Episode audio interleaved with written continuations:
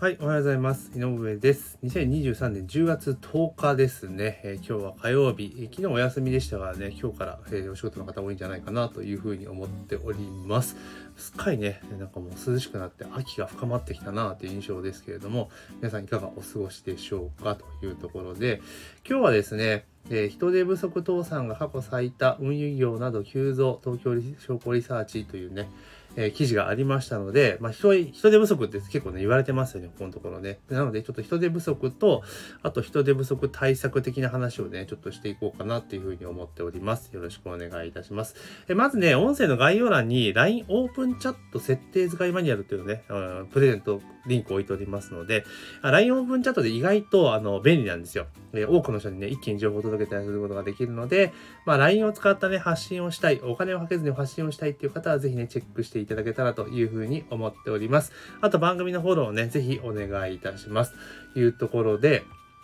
まあコロナがね、明けて今年の5月から5類に変わってね、えーそこからまあ一般的なもう活動に変わってきたという流れだと思うんですけれども、で、外国人観光客もドバッとやってきて、まあどこも結構ね、景気は上向き具合っていうところなんですが、まあ当然のごとく人手不足になってしまうというところがあるわけですね。で、今今回記事に出ている、例えば運輸業とかね、まあそういったところもそうなんですし、あとは、あの飲食店とかサービス業とかね、ホテルとか旅館とかも、まあ同じく人手が足らないという状況になっています。で、まあそんな状況の中ね、国結構ボンクラでなんかね、技能実習生の幅広げたいとか、外国人労働客を、労働者を入れようみたいな動きがあるんですけれども、これってあんま良くないですよね、やっぱり。うん、こうやって人手不足が足りないってなった時っていうのは、基本的には技術革新、イノベーションのチャンスなんですよね。だから人手不足の中でじゃあどう工夫をしていくのかっていうところをやっぱ真剣に考えて、え乗り越えていくべきなんだけれどもそれは安易にね目の前のその利益のためにね外国人を雇うっていうのはねどうなのかなというふうに思います。なとは言いながらも、まあ、外国人にとってねその日本のなんかそういった制度って結構えぐいみたいじゃないですか。だからもう日本に働きたに行きたくないって結構人気がなくなっちゃったりとかしている ところもあるみたいなのでもうそれは改めるべきかなというふうに思ったりはしています。でちょっとねその話するとまた長くなっちゃうのでで今日はちょっとね、飲食店に関してえの、まあ、求人についてね、ちょっとね、お話をしていこうかなと思うんですけれども、まあ、私自身も今から20年ぐらい前ですか、20年どこじゃねえか、25、6年前かな、えー現場でね、え店長させていただいている時期がありました。で、まあ、10年ほど現場で店長させていただいて、まあ、その後本部に行ってっていうね、キャリアを積んでいたわけなんですけれども、まあ、当然飲食店ですから、人手不足ってことはあり得るわけですよね。で、人手不足イコール、えー要は、売り上げ取れる時に取れないっていう事態に陥っちゃうわけですよ。だからこれってすごくある意味深刻な問題、業業績をね考えた場合には深刻な問題なんですよ。で、えー私の経験のところでいくと、ちょうどね、何年ぐらいかな、転勤、あの、東京の店でバリバリやってて、で、今度は栃木のお店にね、移動になって、まあ、そこのお店の立て直しみたいな感じで移動した時に、あの、まあ、本社の方でね、ちょっといろいろ不祥事があって、まあ、いろいろ結構ね、バタバタした時期があったんですよ。で、まあ、その時はもう自粛自粛とかいうような感じで、ここ宣伝広告をバッと切ってみたいな感じでやって、一気に、なんて言いましょうか、その、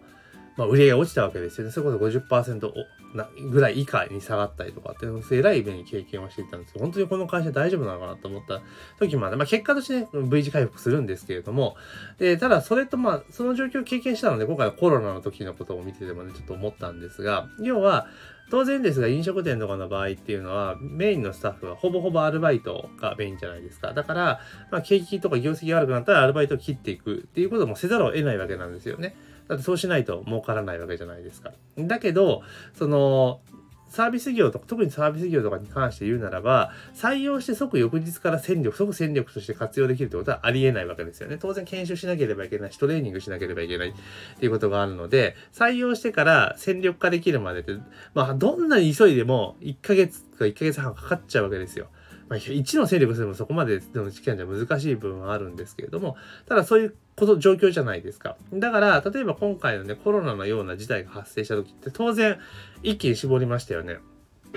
あの、正社員とかはね、あの、雇用上、雇用調整助成金とか使って維持はできたにしても、パートアルバイトに関してはバサッと切られたケース多かったと思うんです。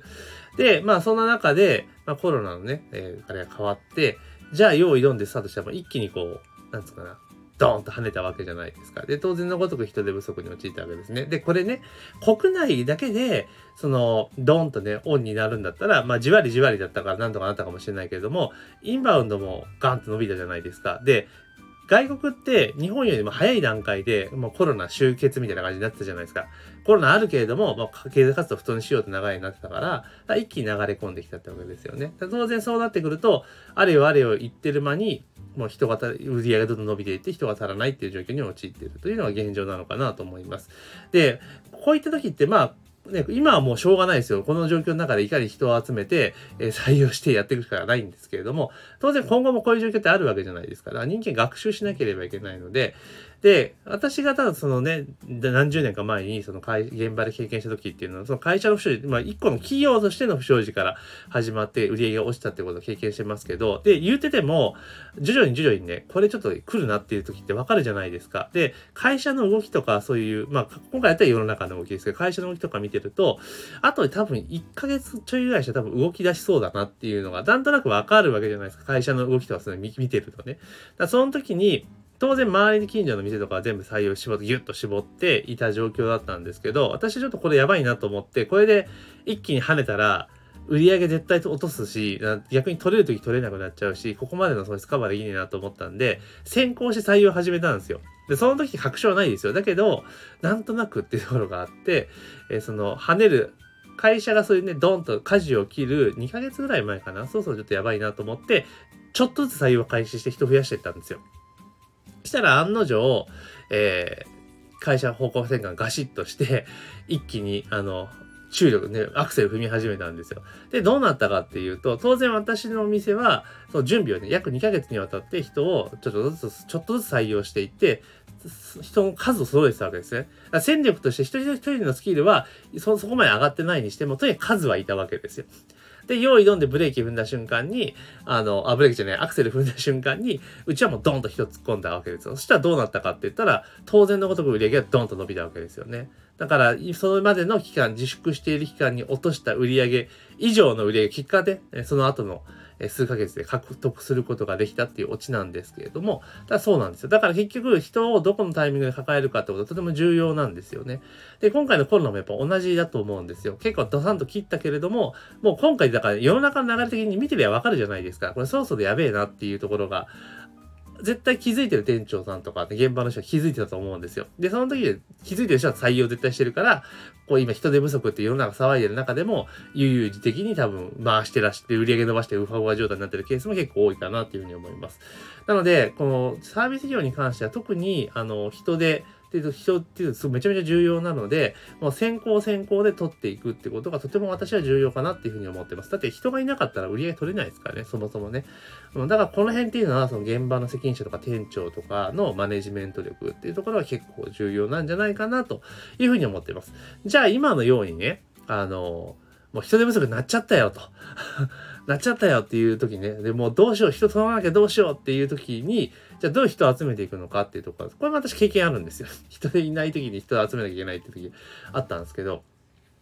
で、この時ってもうほんと店にとって悪循環ですよね。だって人がいないから、社員も全力疾走で働いてるわけじゃないですか、営業時間中ね。だから、アルバイトからの問い合わせ、アルバイト応募の問い合わせがあったとって対応しきれないってことも当然あるし、面接に時間を取ってる時間もない。で、トレーニングも満足にできないっていう状況になってるわけですよ。まあ、トレーニングの部分に関しては、もう OJT でね、即成栽培でいけばなんとかなるんですけれども、ただ、そもそもその前段階として、えー、面接とかね、アルバイトの応募、募集受付と面接の部分ね、っていういうのに時間が全然割けないっていうところがあると思うんです。で、まあ私当時はもうね、そんな今みたいにこう IT とかこう炸裂してない時代ですから、その、なんとかな、SNS はスマホとかっていうのがない時代なので、もう結構もう力技でやるしかなかったんですけど、今って結構便利なツールいっぱいあるじゃないですか。だからこのアルバイトの募集受付っていう部分も、意外とあの自動化できちゃうんですよね。うん。だから今だったら求人出しても、結局じゃあアルバイト応募の電話をしましたよってなった時に、あの、